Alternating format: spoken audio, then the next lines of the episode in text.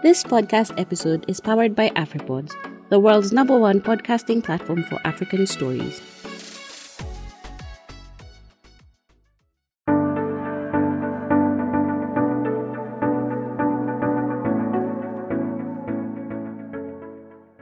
Hello, welcome everybody to the We Are Curious podcast. we've, not, we've not even agreed on the name yet. Yeah. But uh, I mean, it sounds interesting. So um, the whole goal is to do a Joe Rogan SQ uh, slash All In Podcast SQ. We're not stealing the ideas. Uh, pretty much just think whatever they're doing, they're We're doing it appreciating right. what they do. Exactly. So Yeah. why not do it and do it um, better? And for our contexts, I mean, Yeah. not everyone gives a damn about SPACs. For sure. Yeah.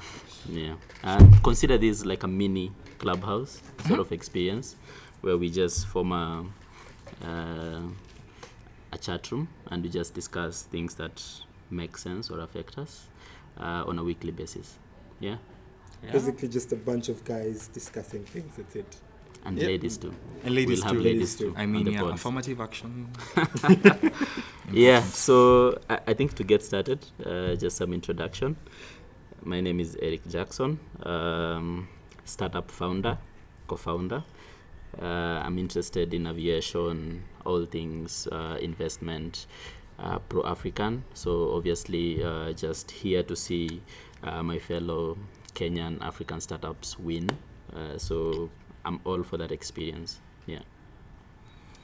Um, my name is Eric uh, as well, uh, startup guy, no less. Um, heavily um, interested in investment, technology, finance, and um, obviously very deeply passionate about uh, Africa and its transformation. I believe um, we have the ability to transform Africa within our lifetimes. And um, how best we do this if we do not curate uh, narratives and stories around um, that uh, in whatever way and sense that we can? So, yeah, that's me. Well, lastly, my name is Ali, not another Eric. I'm a podcast guy, so I, I basically host podcasts around startups with a growing interest in investments, specifically investments opportunities both locally and abroad. And I'm happy to be here. Yeah. So, guys, welcome. Uh, I, I, just a spoiler. There is one day that we are going to have three Erics on the show, so just just prepare.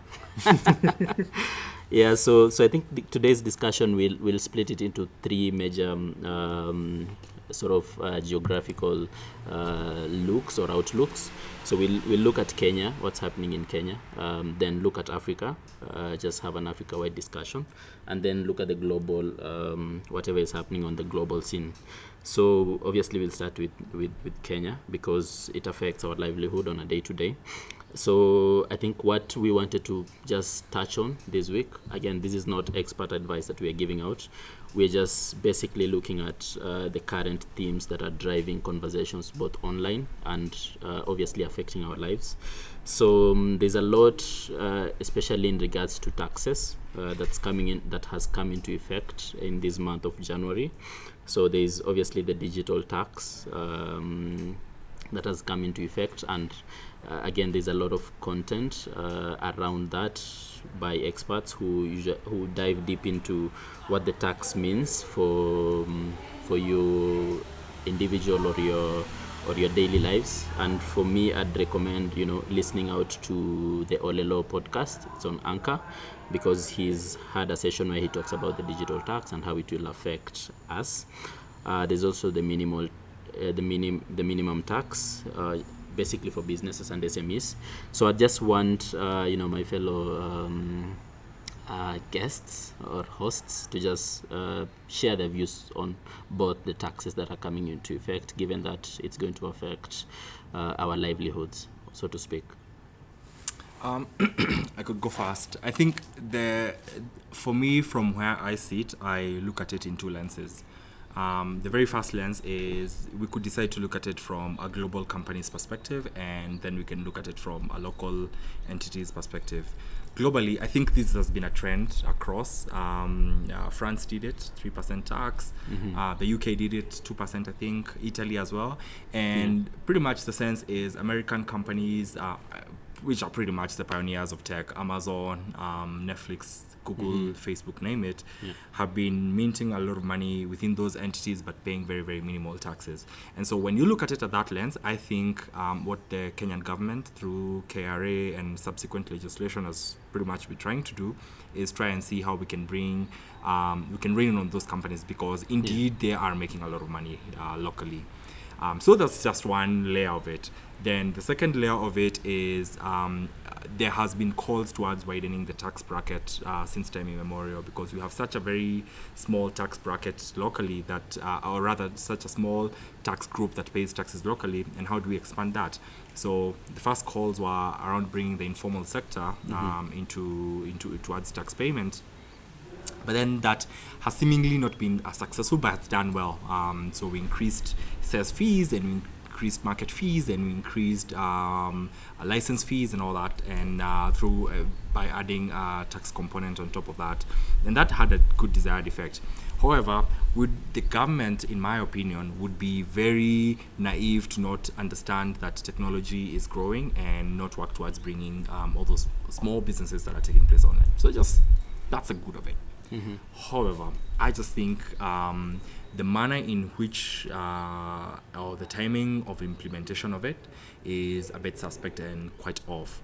And why do I say this? Um, smack in the middle of a virus, um, an economy that is heavily, heavily damaged um, from by the virus, obviously. Debt um, and of course inflation is still very, very, very well maintained by the central bank. But then obviously they, we run that risk. So I feel the timing of introducing that tax, uh, particularly for local companies, um, is quite suspect. And mind you, um, they pay that tax and they still have to pay the minimum tax and they still have to pay VAT and they still, I mean, that just shoots the cost of doing business so high, it no longer makes any sense for me. So when I think about it, I see the positive side of it, but I also see um, subsequent challenges of implementing that, that, that tax, both the minimum tax and the digital service tax. Mhm.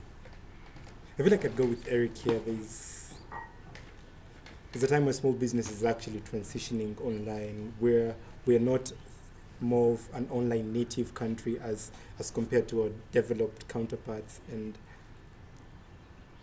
combining those two taxes is just ill-timed, especially at a time when businesses are already suffering, and I would argue that the future of um, employment in Kenya is among the small businesses.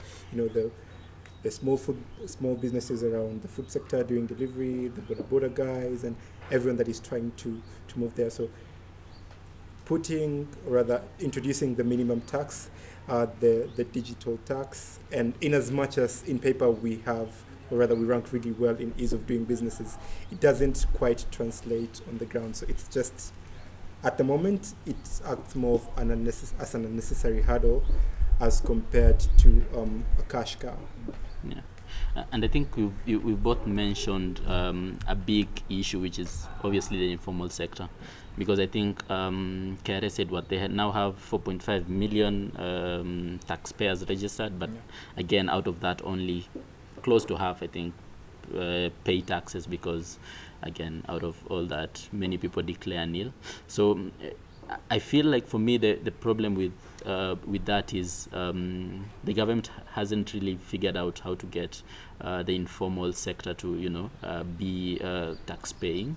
So now um, they resort to you know looking at now incremental tax to the people who are already uh, you know uh, paying tax taxes. base, Yeah, so uh, there's that burden that um, you have to pay VAT, and obviously digital tax. Um, the big um, marketplaces, digital marketplaces that have been targeted, the Netflix, they're going to pass that cost to the consumer at the end of the day because they're not going to bear that for the government. So uh, it it adds to an already burdened people, uh, given that again the COVID uh, measures that were to to in, sort of insulate um, people against uh, paying taxes like. Um, I think there was reduction in the income taxes, the 2% reduction in, in VAT have all been reverted.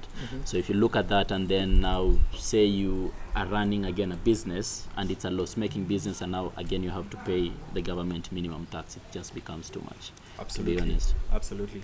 And I think I, I understand where the government is coming from. Um, you you you have runaway debt um, that is coming to maturation quite soon. Um, so that needs to be offset in one way or another. In January, Um, actually, in we January. start paying for SGR. for SGR, it? yeah. Um, and, and, and at the same time, you have uh, you, you do not have much money. You do not have enough buffer, uh, whether it's through fiscal policy or even monetary policy. And so the only one way you can be able to raise uh, revenue as a government um, is increasing taxes. They do have um, the chance and the opportunity to suspend a bunch of those projects. But then again, it's a, a catch 22 because once you suspend a bunch of those projects, then um, you risk, because I feel like the Kenyan government is heavily intertwined with the private sector. So government spending is whatever drives private sector growth. And so when you have that um, government suspending a lot of the projects um, that in which uh, they're undertaken, in which part of that money ends up reaching the private sector in whatever way, in one- way, in one shape or form, then um, you essentially have an economy that um, is stagnant. You risk um, stagflation, to, so to say. And so when I think about it um, in that lens, I understand what they're trying to do, but I think um, it needs to be a bit measured and a bit um, a bit well thought out. Some of these taxes can be delayed to later periods and, and, and later times in the year, and indeed, government can suspend majority of those massive infrastructure projects. Um, and I know I did mention a bit on debt, and potentially we'll discuss that in a later date. Um, when you think of the debt question in Kenya, I also find it to be, um, and I'm not taking the government side here, but then the government did borrow quite significant amounts, billions and billions of dollars. Um, but then, did that money actually get uh, to be placed into good use? Absolutely. Uh, roads, infrastructure has been quite massive across the entire continent. I, I mean, across the entire country. Um, counties, remittances to counties, and all those projects. So when you think about it from that lens, then yes, indeed, government has done um, borrowed to do something. But then my only problem is at what cost? Um, we potentially had the chance at getting cheaper debt um, and not put ourselves in this spiral or in this situation that we're in. Um, but then again, that's that's to be seen. That's to be seen. Okay. I feel like I feel like the whole conversation around it again circles back to how our how our budget is allocated. And rather when when you look at the amount of money that Kenya Kenya already spends on say um, salaries for example, Mhm. I feel like Recurrent re- expenditures. recurrent expenditures if you sector. draw that Yeah. it's it's it's already it's already quite quite a lot. So I feel like Yeah.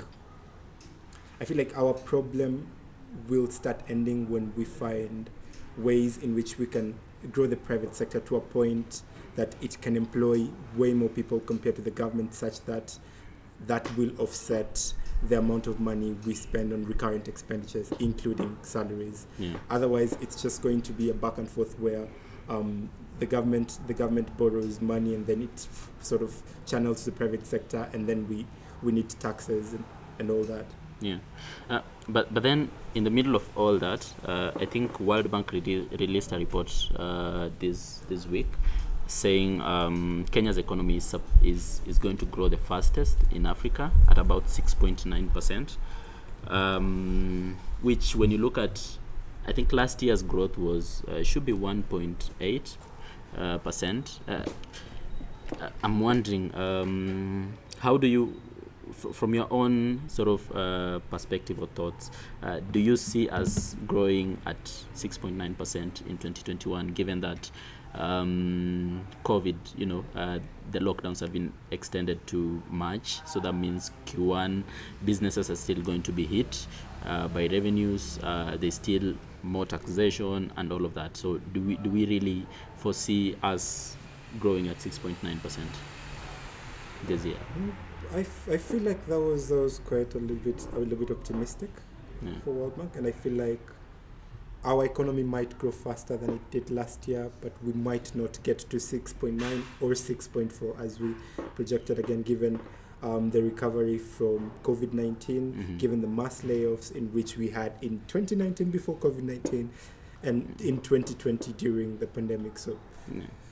I I'm not with World Bank there. Yeah, uh, I, I share your sentiments. I think it's quite optimistic as well. Um, and a recovery, an economic recovery notwithstanding, I think uh, my my worry is the government. Um, so will run out of tools, both fiscal and monetary, um, to support the economy. Like that's just my biggest worry, and I think um, that number is a bit optimistic. And I did go through the the report by the World Bank um, and and some of the measures that they. Will, I mean, it's a lot of. It's a huge, huge, massive bet on recovery of the economy um, and I, I don't see it. I don't see it, especially particularly with those taxes. I, I don't see it Yeah. happening. Yeah, because again, if you look at the recovery, it, it has to be driven by specific sectors. Yeah. So manufacturing is not because we are not yet there, and not much has changed yet. Um, you look at the banking industry, and uh, it's not looking good. Yeah, non-performing loans are through the roof. Um, So, so you know, you look at where that growth is going to come from. Um, maybe agriculture again. It's, we, we run a risk of drought. yeah, Um, we it's, run a risk of drought and still weather locusts. dependent. Yeah. So th- there's there's there's a lot of good things that need to happen Yeah. for us to actually get to s- that 6.9. But 100%. you know, um, we are all for recovery, but Yeah. I, I think that's that's that's on the optimistic Yeah. uh, or side. it's either that happens or um, government just decides to open its passes and spend and spend as much as possible. But then um, government will spend and pay back with what? I mean Exactly. just think about it. I'm, I'm not so sure we're at the point where the government can make can it you can make Yeah. it yeah they don't. They don't have that ability Can't, as well. yeah. if um, the payments to small business owners uh, till now for majority of projects i mean like the school debt you see if if, if we are keen on having an economic recovery um, and that is government driven because again like we said the uh, government spending and private sector growth are heavily intertwined i think um, right now, uh, the government would be splurging on um, healthcare related projects, building hospitals, because you get to hire as many people as possible. And that was Jubilee's rationale um, in the second term with the Big Four project. Is we do affordable housing projects, then we can be able to employ millions and millions of people in the informal sector, Mhm. um, and, and they'll have money. So Mm. would have done that with healthcare, built thousands of hospitals, thousands of schools. And I honestly don't think that would have would have spent uh, more than half a billion dollars doing that, Mhm. but we won't, we haven't, and so um, I, I, I keep trying to look for pockets of growth um, in this entire narrative, and the, the only unless they're talking about a six point nine percent. Uh, increment in overall in the average growth i don't see it i don't Yeah. see it anywhere else so um, that but again they know what they're talking about perhaps Yeah, yeah. yeah. Ob- obviously, What do we know, know? We, We're we are not. We are not. we are not. We are not. We are not saying you know we can do a better analysis than World Bank, but um, well, as as On ground, Kenyans say, feels a little bit for ground it's Yeah. it, it feels quite quite different and quite different. gloomy. yeah. Yeah, but but anyway, uh, we, we, we can just hope for uh, for for for a better economic uh, performance uh, than it was last year because I think last year was was was very bad. And I think that's a perfect way to potentially segue into the next topic around Yes. the um, Africa Continental Free Trade Agreement. Yes. Does anyone else also struggle with that name? Exactly. just follow the acronym. yeah. AF. No, it's crazy though. Like A and then the small F and CFTA. Someone needs to tell Dr. Vera Songwe that name needs to come down. I mean, call it the CFTA. But yeah. anyway. So, but uh, but it, it's actually interesting because then um, there's so I think on first ja- on, on, on, on first January, you know, uh, I think every president in Africa tweeted, Yeah. uh, you know, the just the, the joy that um, we actually starting to trade under the the agreement. Uh, I'm going. I'm not going to say it in full because it's it's it's hectic. yeah. yeah so so it's a good thing but then uh, again as as a startup running in kenya as a small business in kenya you know you can't help but ask yourself so what does this mean for me Yeah. So there's this all grandiose plan but you know uh, at the core of it what is it about so um, we just thought we could just have that discussion about looking at uh, that trade agreement and what opportunities it would hold for businesses across the continent Right. Yeah. Um. Okay. Shit. Looks like I'll keep going fast. yeah. I think for me, yeah, I am. I am very very excited about the opportunities that um, One Africa presents, not just as an economic bloc, um, but then obviously hope that um, it will lead to faster movement of people and as a furiously Pan African uh, human being person, um, I, I, I think um, opportunities abound. However, I do think for, for, for this agreement to work um, the way it's intentioned, um, three things, we need to fix three things, right? And the first thing that uh, we seriously need to fix is on the supply side, right? And what do I mean by the supply side uh, chain of things? So, assuming tomorrow part of the agreement states that um, leather goods can move across um, the entire continent um, without tariffs and without any tariffs and without uh, any, any any blockades and taxes, right? Um, and potentially most of the leather comes from Ethiopia, Botswana, Namibia, and, uh, and a few other nations, right?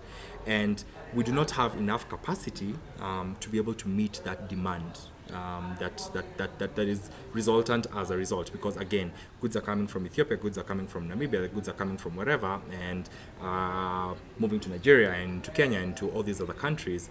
Um, but then the factories in ethiopia and uh, cannot meet that demand. So then what that leads is this situation they call a trade deflection because um, where I can import uh, potentially shoes from China or wherever else, come here, assemble them, or just do a bit of value addition and re-export them across without those blockades, right? Yeah. Without the, the same sort of like. So I feel like the mm, core issue now is the ramping up of um, of, of, of, of, of that of that of, of sort of like that uh, production cycle and i think that should subsequently be followed by um, identification of like what sectors we might win um, or we might move faster. Technology might not transcend as quick as potentially manufacturing or agriculture. And so how do we ensure that that happens? So that's just the first issue. For me the second thing is on payments. Um, african nations are um, honestly, how do I how do I put it? Are severely invested in their local currencies and their local economies, and um, that just makes payments a nightmare.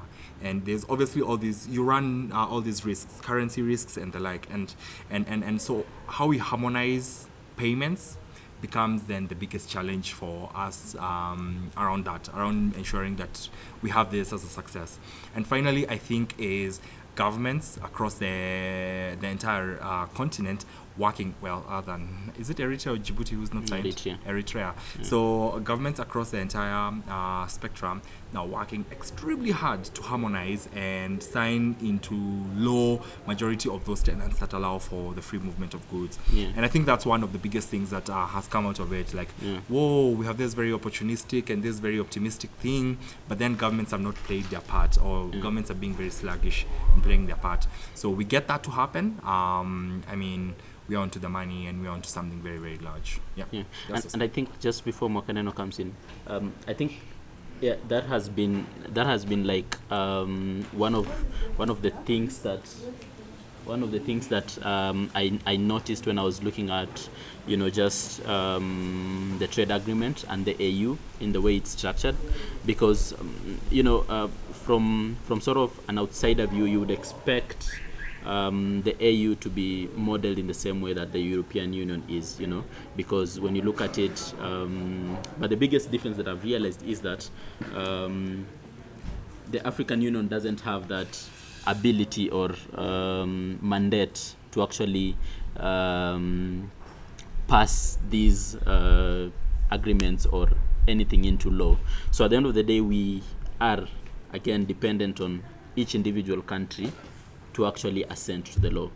While you know uh, in the EU is uh, the EU has that power or it it has that power to actually um, enter into an agreement on behalf of all the countries that are involved. So I think it's it's it's it's something that um, obviously is, is a challenge, uh, especially for because then at the end of the day, if we say we are lifting tariffs or we are enabling um, free movement of people, um, countries actu- have to actually sign up and uh, you know assent to that, rather than you know if the AU says um, we are lifting tariffs on all locally produced goods, then the next day that is actually done. So there's there's that challenge that um, obviously affects us um, in actually realizing the the trade agreement.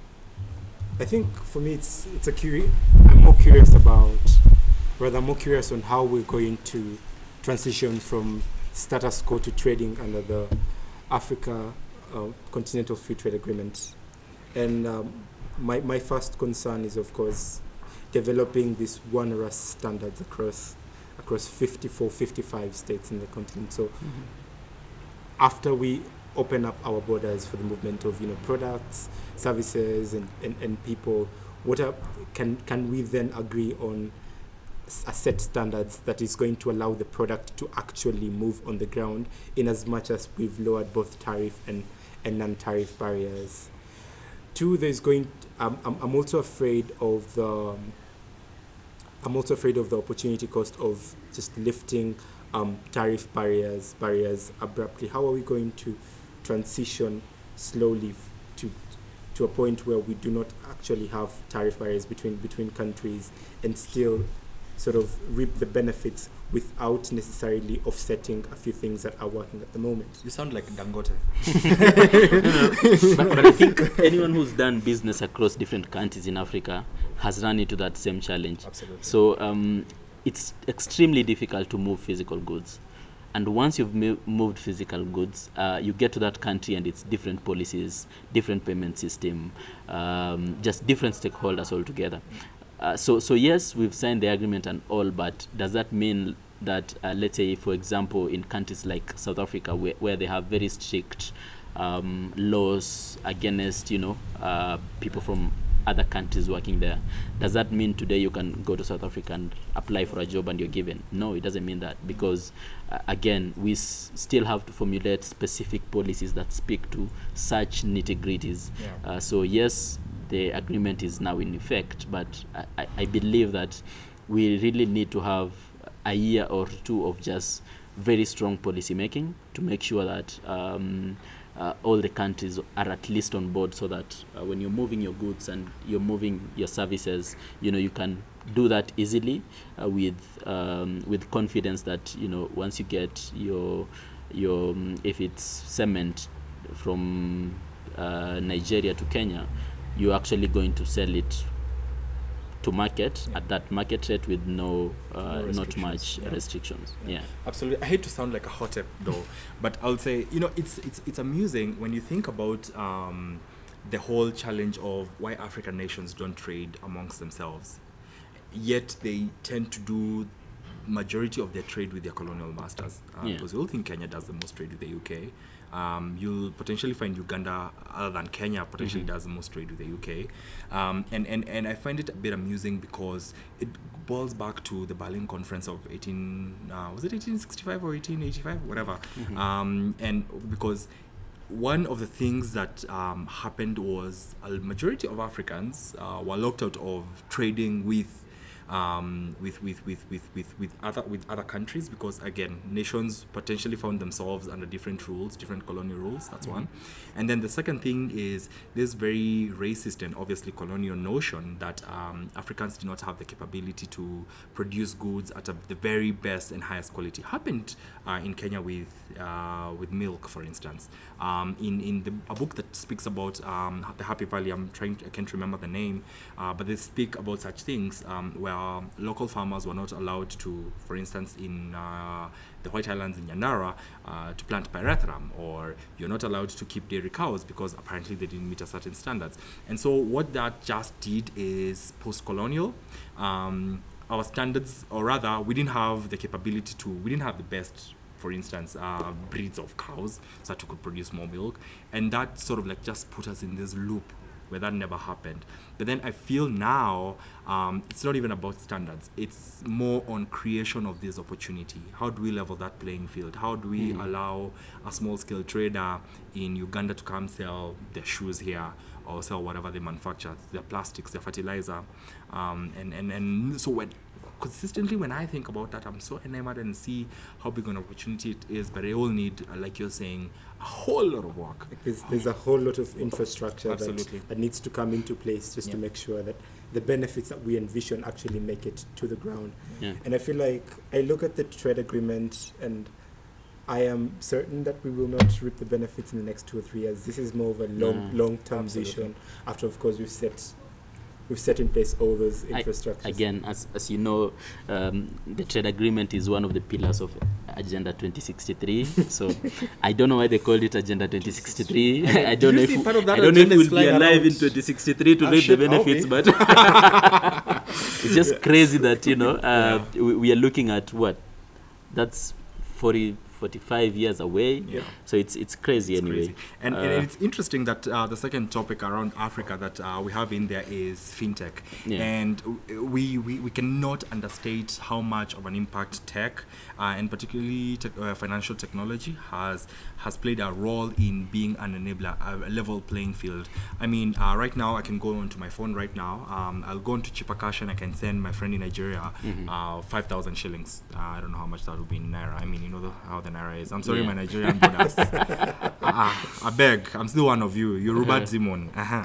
So, I mean, now when you think about it and such kind of capabilities or what Flutterwave has been able to do, um, that a betting company, or even Africa's Talking, for instance, that a Mm-hmm. company can set up here and tomorrow you have connections across the entire continent, um, that's just speaks of the capability. And so I'm obviously very expectant about uh, what is going to happen in fintech in Africa, but I would be very curious uh, to hear what Eric thinks. No, I'm actually I'm actually sorry to say this, but um, I feel like I feel like the new uh, breed of companies and the new Africa-centric or Africa-first companies that are coming up um, are actually going to leapfrog most of the uh, processes and decisions that you know um, some things like you know um, the brick and mortar organizations are trying to do because if you look at the way you've mentioned companies like Flutterwave, we use Flutterwave here in Kenya. Uh, you know, it's it's a Nigerian company. I, I bet they've had lots of hurdles setting up in different countries across the continent.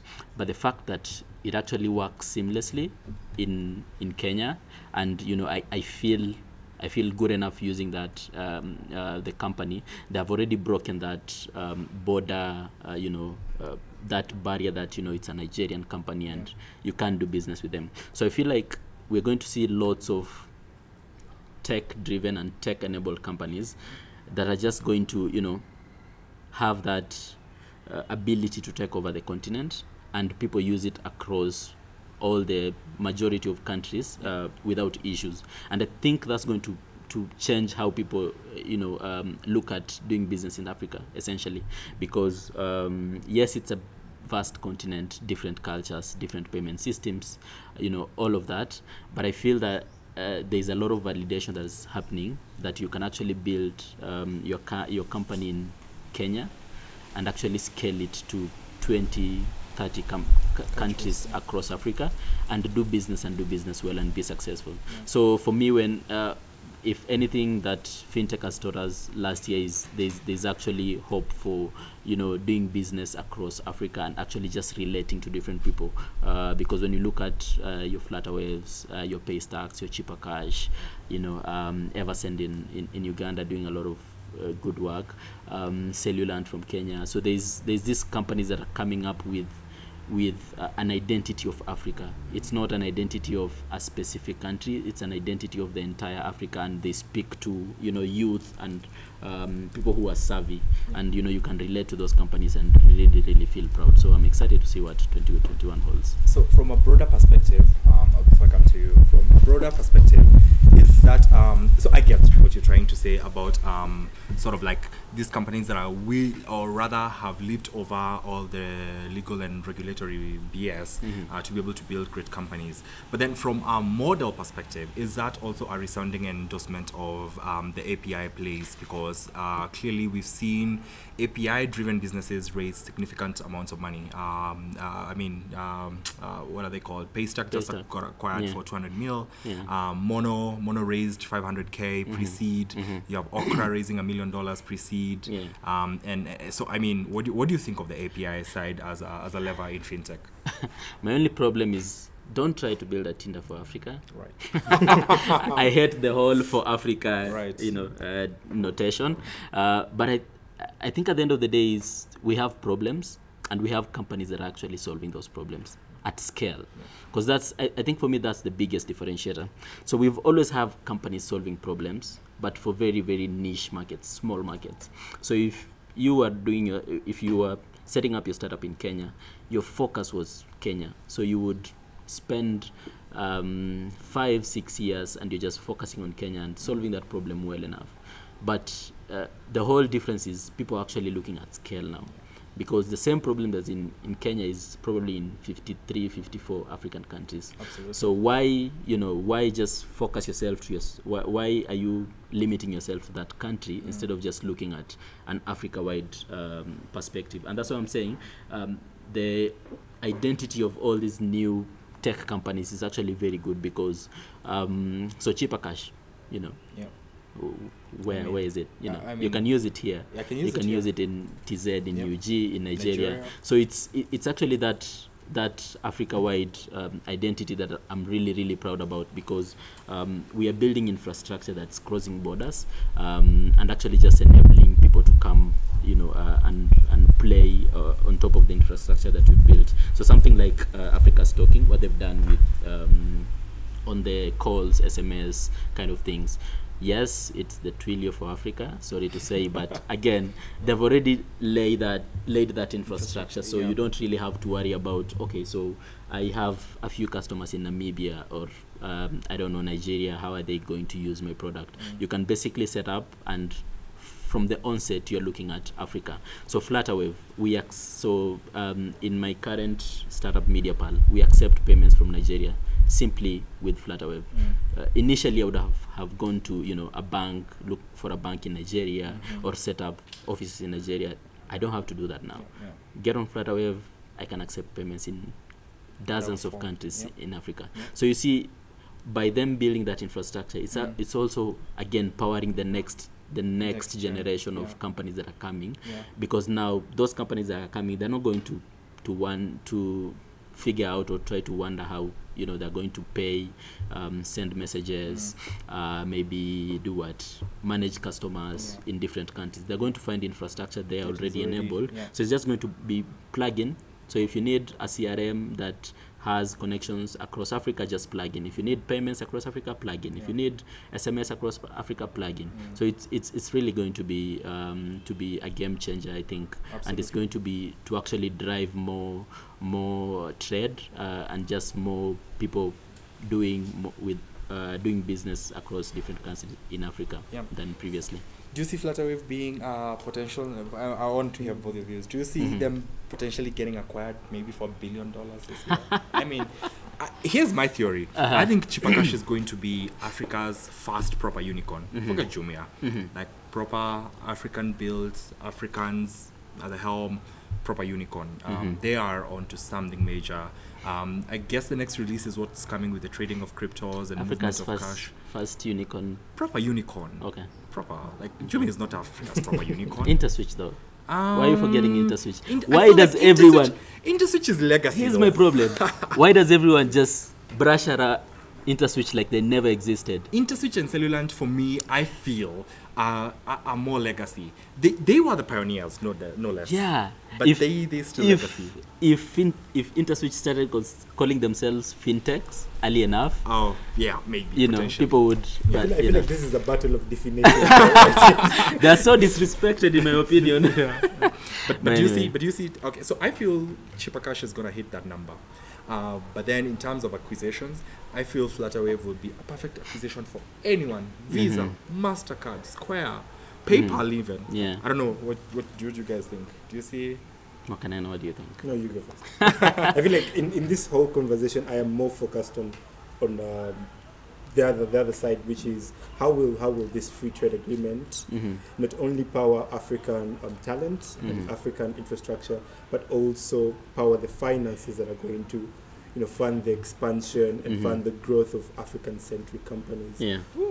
That's you a see now- very very big question. Yeah, but you see now, as as we wait for the trade agreement to get their policies in place, we have chipper cash and Flutterwave who are just expanding without caring about that. You get Yes. because there's actually com- companies that are doing the legwork in all of these countries uh, to get um, policies on their side and everything. And again, what, what you mentioned about um, chipper cash and all the likes. So it, it's interesting because I feel like the next, given the current um, crypto and everything, I feel like the then uh, the unicorn would come from that sector more than the um, legacy fintech, which is transfer of money, uh, payments, and all of that. Because again, uh, the market caps for, for, for, for crypto is, is going to explode. Yeah, I think so too. Are you? Do It- you have it's, any it's actually it's actually very interesting. No, no, full disclosure, no. it's it's very interesting because Nigeria was the second biggest hub for. Uh, crypto for crypto Yeah. trading in the world, so it, it just shows you it's it's it's it's crazy. So um, and I think that's that's still going to just, To just keep going up, Up and, and up up and and up up. And up. You know, you just said something very Mhm. interesting uh, and very fascinating about those businesses that um, we consider legacy, and indeed they're legacy because I mean, switching is a very B two B boring Exactly. component of financial technology, financial, yeah. right? But then, um, what I'm more excited about is businesses that are building utility. Um, so, like you just stated with uh, what Chipper Cash has done, for instance, um, and uh, enabling me to transfer money, or even Nala in uh, Tanzania, The- allowing me to yeah. transfer money to a relative in the UK or a relative whatever in the world sending money to me, right? So that's what, just one level. But then now you start to think about um, crypto. Crypto is gaining as much utility locally um, as and when I say locally, I mean Africa because Yeah. again, guys, I'm a citizen of this continent. Mhm. Um, and so when you think about uh, what that, that capability presents with, uh, so it's not just a store of value, it's not just an investment, transfer of cash, and with markets with very, very volatile um, fiat currencies, such as Nigeria, again, my brothers. I know Godfrey female will not like me. anyway, um, so when you think about that, then it- the more utility we build around crypto and the more companies build solutions around crypto, then it's going to be very, very exciting to see what happens. Yeah, it is. It is definitely, definitely. And I, I'm just, for me again, I said we we are all Pan African citizens here, so we we are all for. For, for the continent, you know, just thriving, and 2021 for me, you know, um, I, I think the the the most unifying day on African Twitter, if I, if, if I can call it that, was the day uh, Paystack was was acquired Oh, yeah. Yes. because I think you could just see everyone across the continent. They were just like, "Oh damn, I can't believe this." I'm like, "Whoa, mil. validation!" I was like, "Wow, 200 this is really something." in Nigeria. like, okay, like even in that Kenya. was like that was that was the highlight. was the highlight. Because you know you were just like, "Whoa!" So you can build a company And- in Africa and actually just validate your idea and get acquired and like have a proper proper exit. Yep. because you know we've been you know there's there's always been the ongoing discussions about you know um, funding going to whites being skewed to you know um, the white uh, led or white founded companies especially in Kenya. Uh, I don't think we have that problem in Nigeria and uh, most of the other markets but especially Kenya. So it was it was really like uh, an eye opener and validation for uh, someone like me who's a startup founder to just see that you can actually build your company, uh, do the work, and actually have the big boys Yeah. um, noticing you, and even chipper cash with uh, the Bezos uh, expeditions Yeah, investment. right, That's that's like a big that's like Big a deal. big stamp of approval. Like you know what, guys, you're doing something amazing, and you know we we believe in your vision. So. Um, I think it's only going to get bigger and better um, this year because again lots of companies are solving um, problems um, and they're actually now scaling. So you're, you're talking about uh, the nalas in, in tz uh, you know uh, there's lots of companies in Your kenya. company here. Yeah, yeah, MediaPal in, in Kenya. Uh, um, obviously, HISA with what we're doing with investments. Again, sorry guys, this is the last time I'm going to use this. We want to be the Robin Hood for Africa. Well, so that people can understand the story and everything. And again, the other thing that uh, is always overlooked is Francophone, Oh, mhm. Francophone Africa. But and I believe is like hard to crack though. But then why is francophone hard to crack? What do you guys That's the thing, though. Uh, I think one of these days, Mhm. let's let's make it our goal to re- to reach out to uh, Rebecca Enonchong Yep. and have her join this podcast, even if it's remotely, Yeah. because I feel like she she understands the the francophone African market Yeah. best. Um, so it it would be good to to really just get that. Um, I the feel, ideas from in her. my opinion, I feel francophone has a lot of legacy from um, from France. from France. and that pretty much just stifles everything else. I mean, it's just my view from an outsider looking in. Mhm. Uh, you could potentially try and build a very, very nifty solution that solves a very simple problem, um, such as what? Um, potentially an ambulance management system or Mhm. an ambulance app. But then the kind of um, struggle that you'll have to go through, uh, because potentially, I mean, it's just a lot of like regulator bullshit, in my opinion, that Mhm. goes back from but I don't know. Again, uh, that's just my guesstimation. I feel francophone is very difficult.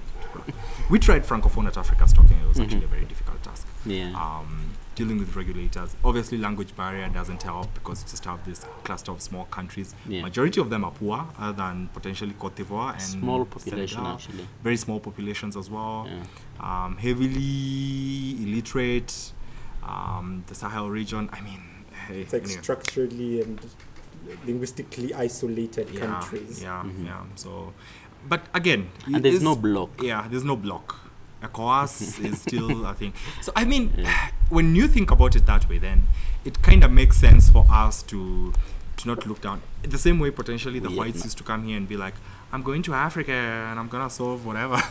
so maybe we have the same view, um, which which may not be accurate, but Mm, yeah again this this is just our So, ignorant text. yep. uh, obviously we we would strive to get a few founders from the francophone region to just uh, try and understand that market because at the end of the day it's uh, it's it's a growing market it's it's there's needs there's challenges to be solved in those markets.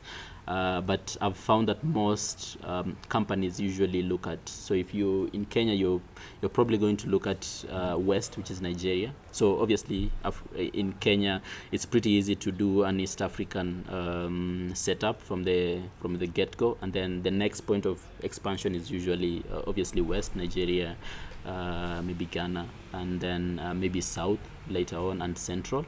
Um, obviously, North Africa is not in Africa. Just so we are clear. yeah, I mean, yep, yep, yep. yep. Uh, well, well, uh, MENA, yeah, yeah, they are MENA. Uh, they're not, they're not in sub-Saharan. So most countries don't really focus on those regions from the get-go. And I feel like also francophone is always pushed to the, you know, like the last stages of implementation um, after you've really conquered the other markets. But anyway, uh, We'll that's see. just our thoughts. I mean, MediaPal might conquer francophone. Who knows? Yeah. Let's see I mean. Ali, Ali, you can potentially take us through the last topic, guys. We don't want to bore you. We want to be fun, um, so we'll try and keep it a bit short. And um, the last topic that we want to discuss today is the global markets and um, the crypto bull run, and potentially um, the Dow hitting all times high. And why not discuss first with my main man, Elon Musk? Um, I'm still waiting for your M-Pesa, bro. I'll send you the Ah. link. Yeah, You know- Richest man. it's it's crazy that it's it's it's only seven days in the year and so much has happened on the global tell stage you. that it, it, it feels like uh, a whole year already. I swear to God, before the end of this decade, Mhm. uh, we, we're going to see the world's first trillionaire. Chamath? Uh, no. no. I feel Chamath, Chamath is going to do well for himself. He's going to Mhm. be among the top 10 richest people on earth. But you see what he's doing? Yeah. He's he's investing in you know climate change, those things. and, yeah. yeah. So But if, if, if, if his guesstimation, he said the world's first trillionaire will be um, the person who figures out climate change. yeah, I think Elon is and onto he's something. he's no, but but you see like. Uh, yeah, Elon is onto something Yeah. as well, but it's, it's interesting anyway. I don't know. What do you think of all Elon? ears. Do you like the guy? Have you bought your Tesla yet? Please. Have you bought Tesla shares? you cannot not own a Tesla and not not own Tesla shares. I mean, something is happening on the ground. It's 2021. Let's just chill. Oh, he's waiting for Hisa. Yeah, he's Ah. waiting for Hisa. Okay. Si Ah, unajua, granted. you know, native native products Yes. from Yeah. scratch. Yes. hmm I feel like what what I'd love what I'd love to understand, um, you know, you know, regard regarding both uh, both uh, Tesla and, and Bitcoin is what is what is driving you know the bullish of crypto. Retail investors. Let me, Well, I feel I feel it's, it's it's a myriad of circumstances. Mhm. Uh, one is obviously people are feeling starting to feel very disenfranchised with governments across the world. Of course, occasioned by the coronavirus. It's been a movement that has been bubbling under for a bit, but then you had like the most destruction, a very significant wealth destruction with um, what the U.S. government did with the Fed post-crisis and everything else, and assisted. But I feel now um, the main reason why Bitcoin and Tesla is doing so well is for the first time. Uh, retail investors are heavily, heavily, heavily getting into markets, and pretty much those are the problems that HISA is trying to solve, honestly.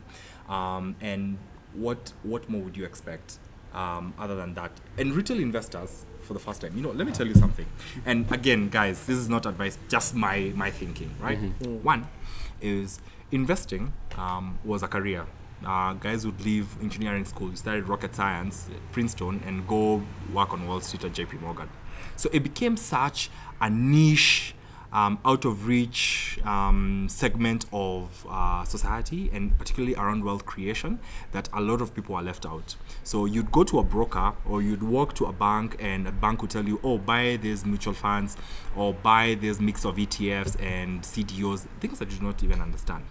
Right? So you had a specific set of puppet masters. Absolutely. And the infrastructure to do that was Yeah. also not available. It was either you had to use E-Trade, Charles Schwab, um, and, and a bunch of other. And I'm speaking this from a context of the US because the, what we saw in the US is now starting to cascade across the world. Yeah. Right. So then the next thing that you had is those retail investors, um, with more information and more tools available, started to read more and understand more, and had access to funding and had access to tools like um, like like Robinhood that allowed them to actively participate in But they were markets. just bored at home. They were bored at home during the virus. And they didn't know did- anything and else they to do. discovered Robinhood or eToro. And, they And what could they do? easily buy shares. easily Tesla buy shares. stocks. No need of a broker, no need of anything else. The same way we are having a conversation, you decide to take up a position, I do, he does, and we do that. And so that has pretty much democratized the space, and there's no going back to it. And retail investors, the other thing that for the longest time, um, markets were driven by fundamentals and fear. And technical Fun- analysis. and technical analysis such which no one understood and, and, and, and and like fundamentals or you know um, telling uh, amazon that you need to focus on your margins but like amazon doesn't give a damn about margins. They want to own an entire industry. So so those are the areas that uh, financial analysts focused on. And they were right. But our generation, millennials, and uh, the new class of retail investors don't care about that. What they want is a brand that they can relate to and they understand. So, Tesla might have very, very weak fundamentals. They might not have delivered 500,000 cars um, in the last quarter as they expected.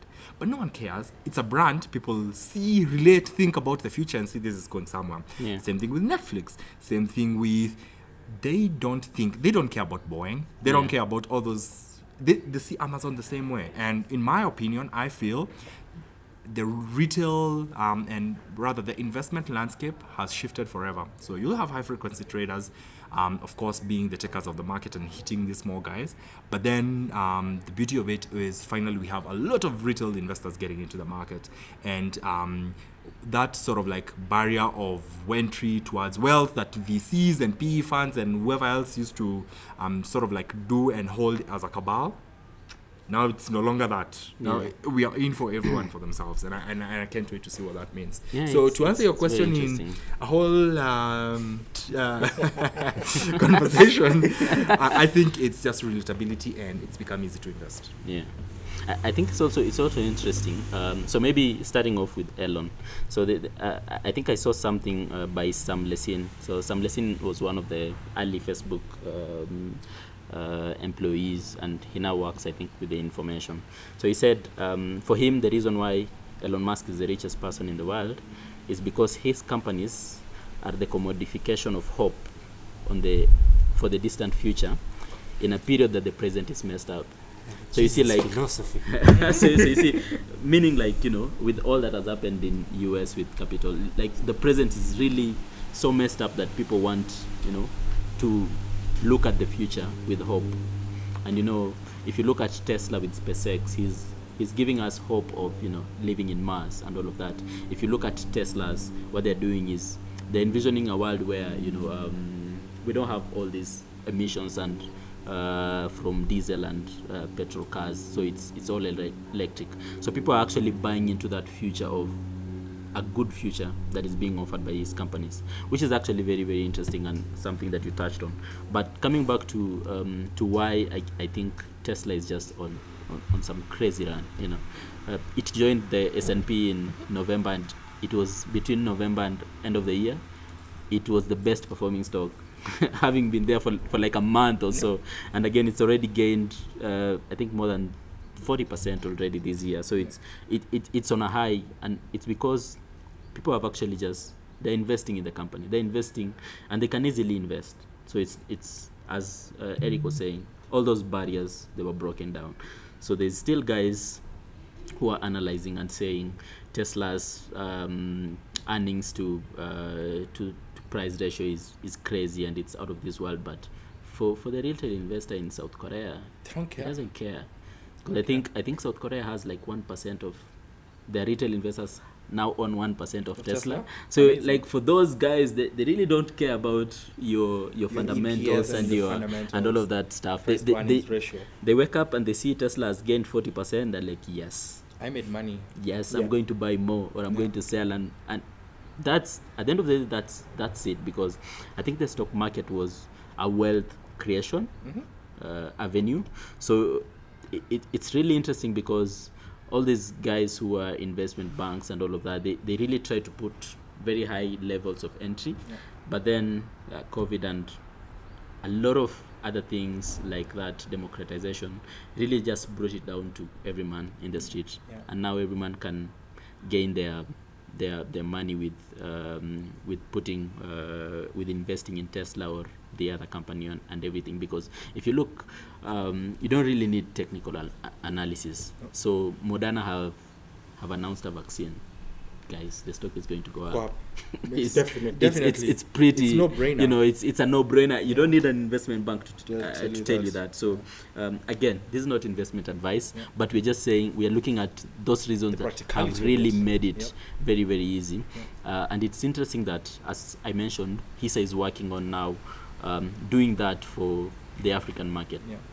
because if you look at the African market, um, we have exchanges um, domiciled in their specific countries with all these restrictions and everything, and I can't, I, I don't even know the, the companies listed on the Nigerian Stock Exchange. You know, I, I might want to invest Yeah, uh, the jo- Johannesburg Stock Exchange, Moroccan or uh, Rwandan or whatever. I might be interested in investing in those companies, but I really don't have a view. So if we're able to build um, sort of like a wealth tech that allows Africans to actually now uh, invest in uh, their stock exchanges and different countries across uh, the continent, I, for me, I feel that would again be a game changer for uh, people who are growing up in these countries and they're like, yep, I use Safaricom every day. Um, I don't care about what an investment banker is saying. Um, I know that um, I'm I'm subscribing, I'm using Safaricom fiber, and my neighbor is, and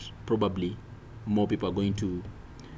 Safaricom is going to gain a million more subscribers this year, Mm. and you know what? I buy, uh, or you know, um, let's say Homeboys. Mhm. Uh, you you've grown up listening to Homeboys Radio, although it's not part of the brand, uh, and you have um, Homeboys events and all of that. So it's a brand that you can actually relate to. So if you're given that chance to invest, you would invest Absolutely. because it's there's that rela- re- uh, relatability with the Yeah. brand and with everything. So I feel like uh, even for Africa, those wealth techs are really going to um, to, to to take off and to democratize uh, finance or investing and wealth management as we know it. Mm. Yeah. you know, I mean, once once we look at both, you know, Tesla, Tesla, and uh, and Bitcoin, and and the the bullish trend, both driven by um, the relatability and the democratization of marketplace. The next logical question is: so, what's the next company that's going to follow this trend? Because, in as much as it's speculative, it is likely to happen that um, we're going to have either a product that is relatable, popular, Mhm. either through a specific figure like Elon or the company itself like Tesla. What do you think, Eric? That's a very good, good and difficult question. I, from the top of my mind, I can potentially pick five, six companies that I think, uh, for me, I, I, I, I would, I would see them in the same light. Shoot. Shopify would be the very first company that I go with. Yeah. Um, I'm, I I'm- I'm surprised. I'm surprised Stripe is not at the top of your list. um, they're, No, no. they're to go public. Is it Stripe? Yeah, Stripe is yet to go public. Mhm, Yeah, okay. but Shopify, will, I'll go with Shopify 1st Mm-hmm. Um, what, what, what? I mean, Amazon has done fundamentally well for small businesses owners, but what Shopify has done again is democratization of the tech, and just allowed small business owners and give them, them giving them the tools to be able to do whatever the heck. Um, Stripe, like Erica stated, if they go public, of course they will go public. I think Stripe is going to be the next Google um, in terms of, um, and when I say the next Google, in terms of um, utility, because I mean, search, we use search in every single um, shape, form, and manner.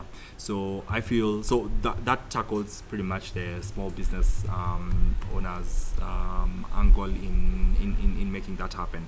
So I would choose a company called SoFi, uh, Social Finance. It went public yesterday, Mm-hmm. Yeah, yeah, backed by. Chamath. Mhm. Yeah, I think um, SoFi is onto something. They'll build um, what Goldman Sachs plan to do. What's Goldman Sachs? Is it called Morris or it's called Maurice? Um, anyway, Goldman Sachs have this like consumer lending unit. Um, and what they fundamentally wanted to do is what social finance has done, SoFi has done. SoFi is going to be the bank for millennials in the US. 100%.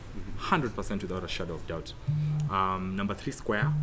Square is public. That's number four. Oh, that's number four. Yeah. Square is public. Um, I think um, Square has, because of um, the exposure to Bitcoin and by allowing majority of American, both them and PayPal have done it, but I feel like Square has more relatability Yeah. because I feel they will be able to not only allow, um, they, will, they will democratize acceptability of crypto by merchants and small business owners across the US um, and potentially even lending. They they are onto something. I think Jack Dorsey is onto something. Yeah, Jeff is right. Um, the final company that I can put in that category, um, I would have put Box in there, but Box sort of like went Box? Box, Box the cloud guys. Mm. Uh, yeah, anyway, I- would put Box in there, but it's sort of like went flat. Mhm. Um, so I will choose Snowflake uh, for cloud, Mhm. uh, purely based on the capability to develop like uh, next level enterprise. You're putting an enterprise tool there. Yeah. Okay, interesting. I, don't have any picks. Come on, top of your mind. No, no, no. I'm, I'm really excited to see. Um, obviously, the next. Uh, th- there's a lot uh, going around, um, and uh, if you if, if you follow Chamath on, on, on Twitter, you, you see a lot of what he talks about, especially in regards to um, just social capital and how um, it's it's going to to breed the next level of of, of companies. Um, and obviously just uh, the other companies that uh, I think he mentioned, uh, like Stripe and, and Square, are really really interesting.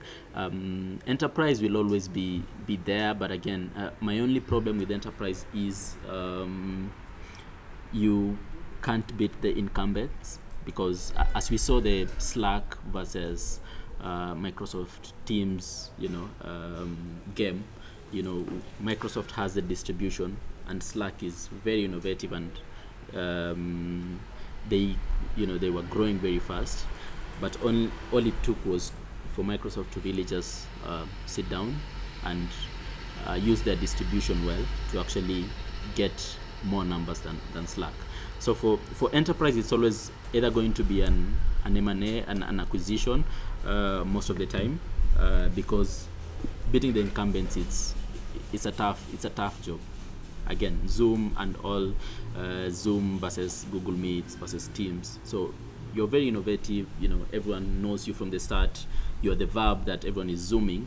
But if you really come down to the numbers, you see Teams and and Google Meet catching up very fast because they have the distribution and they already have that. They, they already have that. I'm sorry, scale. can I chime in? And I remember you just gave a very good example um, because we remember what happened with Slack and yeah, Teams. and Teams. Um, Slack had, it was slacking. Yeah, it like, but then what Slack lacked is distribution. Mhm. And in a, a year, you remember they even uh, initially the CEO Scott Butterfield was very very Mhm. uh, abrasive and like oh no we don't see Microsoft as competition Yeah, it- because they they, were were never- they, they were, were not competition. competition. they were not competition but then they built out a fantastic product um, and they had one thing freaking distribution. Mm-hmm. Put it in millions and millions of users um, over a few weeks, and that was that. And um, Slack had to be bought by Salesforce. In my opinion, I think they should have been bought by Google, though. But No, no, I like what Benioff is, is, is doing because, uh, again, Salesforce is, is, is owning that space and winning it. Yeah. I, I don't think that enterprise kind of uh,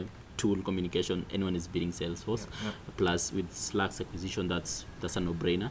But again, just coming back to, to what you said about Square, uh, and I think Jack is Jack with crypto. I think there he's he's really going to win it Absolutely. because in as much as you know the other PayPal's uh, they're going to accept crypto eventually. For him, he's made it very clear that you know they don't have a problem with um, with actually enabling merchants to, to, to, to actually accept and, and use crypto. So for him, it's it's it's it's it's going to have that relatability and give him that already fast to market, fast top of mind um, uh, sort of recall for people who want to move money and everything. Because even Cash App is, is really popular. Cash App is very popular. for Yeah. consumer. Let's so- let's let's circle back to back to crypto again. Mhm. If we've talked about you know um, companies that are potentially will, will follow Tesla's trend, how about on the crypto side? What are some of the cryptocurrencies that you think will follow Bitcoin's direction? Do you know there is 6,109 cryptos? For sure. Oh, so crypto so maybe let me go or first. crypto, Just- uh, the coins themselves. The coins themselves. Oh. Uh, let me go first. For me, I think I've, I've, I've always loved Ethereum and what they've, they've, they're sort of building an ecosystem. So beyond just being a crypto, they're, they're actually doing smart contracts and, you know, people can actually build other applications around that. So um, I love what they're doing with that. Um, Ripple had a run, uh, but then I don't know what, what really happened. But again, at the end of the day, it's uh, Bitcoin is dragging the rest of the cryptos. So even if you look at how Ethereum is performing, so when Bitcoin has like a bullish run, obviously people are going to look at the next crypto. They're like, oh, I can buy Bitcoin. Ah, but what's the next crypto? This is Ethereum. So even without Ethereum doing anything, it also gets a spike just- so it's it's dragged along. Yeah. So I feel like uh, with the Bitcoin bullish run, it's always going to affect all these other um, smaller uh, ecosystems. But if if there was uh, something like picking winners, which we shouldn't do. I mean, it's a Uh, curious I, I think. Ethereum Ethereum is, is, is really interesting because for them now it goes beyond just having uh, transfer money. It, it goes into actually now all the applications of blockchain into now an ecosystem, smart contracts, um, and all of that. So it's it's pretty interesting. I would choose Ether as well. I think um, they're onto something. I, I still have hope in Ripple. I think Yeah. um, they Ripple was potentially you know you know the, the rest of the coins are I mean the rest of the currencies are looked on um, upon as oh anarchist and Yeah. whatever. Ripple seemed to have a bit of governance Yeah, yeah, and I did. think they still do have that, that, that governance. So I would say Ripple, Ether, and Ripple. Um, in terms of exchanges, I think Coinbase will still Yeah, win. Coinbase. Crush it.